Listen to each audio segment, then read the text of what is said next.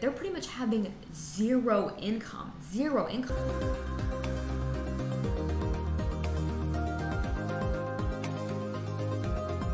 All right, so today's article of the day is a little bit off the topic of real estate, um, off the topic of general New York City. It's a little bit more specific. Today's topic is about New York City theater. And I was going back and forth about taking um, a deeper look into this article about putting it on the show. And, you know, I am very, very passionate about New York City theater. So I think that it's definitely something that is I'm willing to talk about on the show. The title of the article is Pulling Rabbits Out of a Hat How New York City Theaters Survived COVID, or, oh my God, How New York City Theaters Survived COVID or Didn't. Um, which is, you know, it's it's sad. It's a sad title of an article. It's it was written. It's at, or at least I'm seeing it in the Real Deal, which is a New York real estate news website. I reference it all the time. So it's this article is a little unique. They talk about some personal stories, and there is one personal like story that I will share in this article.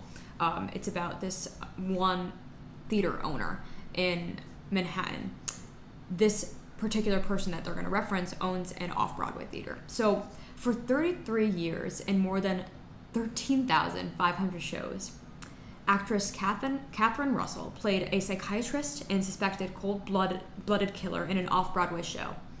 The show that they're referring to, for anybody who really knows theater, is Perfect Crime. So, that's the show.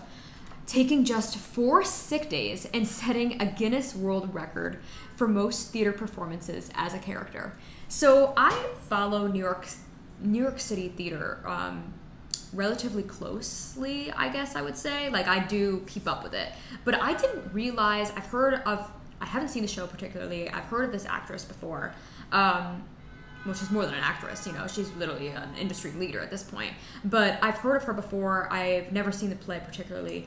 That is insane. The whole Guinness World Record um, thing is insane. I mean, taking four sick days in a 33 year span and playing the same character is just honestly the commitment level is just so unbelievable that I was just blown away by that. So I felt like I had to share it. So, um, Catherine Russell, the same person, open reopened in April. So she reopened that show in April at a limited capacity, but it could be a while before she can play character Margaret Thorne Brent in front of a full house. Um, and then the capacity that they're at at least at the time of this article, um, was about 50%.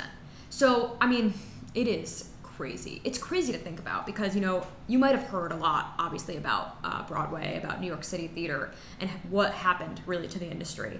But I also do kind of think that, in the media at least, it's kind of overshadowed by the whole dining and eating um, really um, topic that has gone on just because that's more like a worldwide problem you know obviously theater is huge in new york city huge in manhattan but in other cities across the world it's a part of uh, most cities but it's not it's not such a huge industry. It's not known for that. So i think dining as a whole has gotten all this media all this exposure and new york theaters have you know but it has but we're, we're not even remembering to think about like they literally dining was at least they were allowed to be opened in some capacity in different ways, almost everywhere across the country, across the world, right? Almost. You know, I'm, obviously there's exceptions in certain places, but uh, theater was not.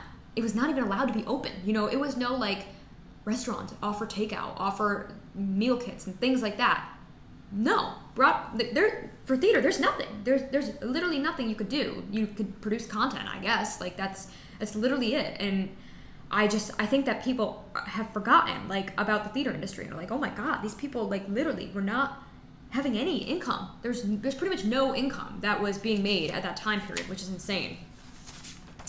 So that actress um, in the off Broadway that I was just talking about, she said it's not economically feasible at all, basically with operations right now. She's making no money and she has sued the state and city over the restrictions you know and it, it's so tough because you hate hearing things like that. But at the same time you're like i mean this woman is so dedicated to her craft for 33 years only in that one show. You know obviously she was doing some type of performing arts before that.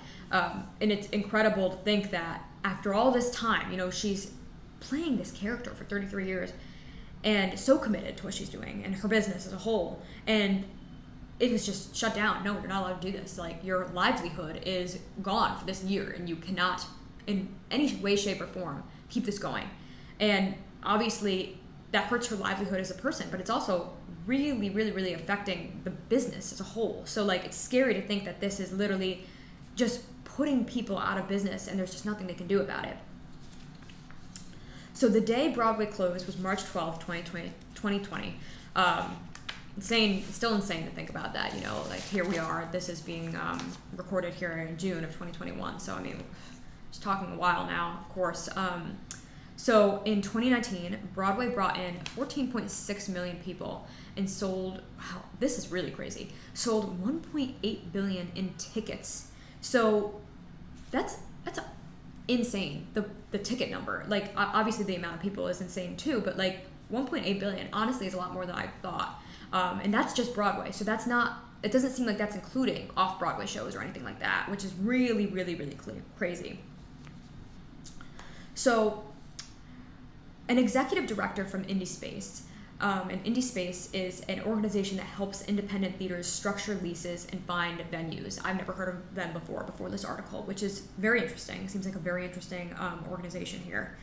So even one month or two months without income is enough to put them completely over, and um, them meaning theaters, which is, I mean, yeah, if you if you think about it, like I said before, like they're pretty much having zero income, zero income. That is enough to put so many businesses in so many different industries out of business. You know, it's insane to think about.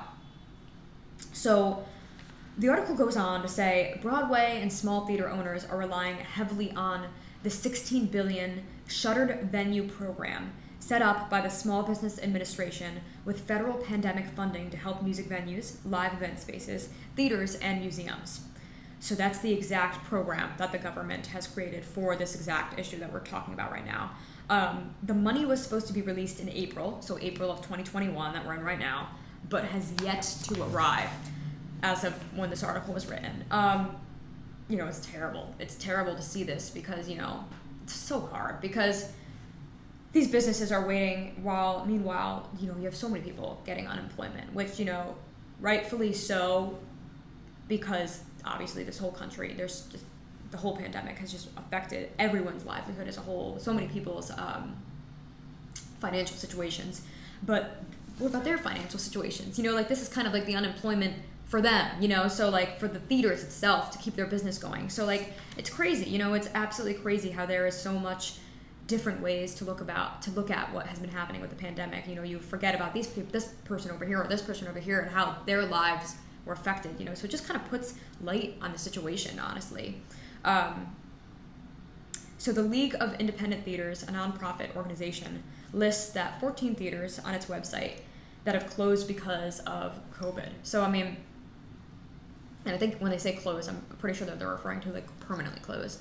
Um, so it's wild, you know.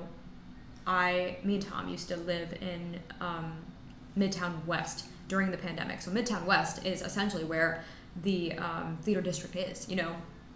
So we were obviously we're walking through that area almost every single day, and we it's crazy. It was crazy, crazy to see how how abandoned it was, how sad it was because it's such a lively. It's literally one of the most lively areas of Manhattan on a regular basis, and it was just it was shuttered. Literally, there's just nothing going on there.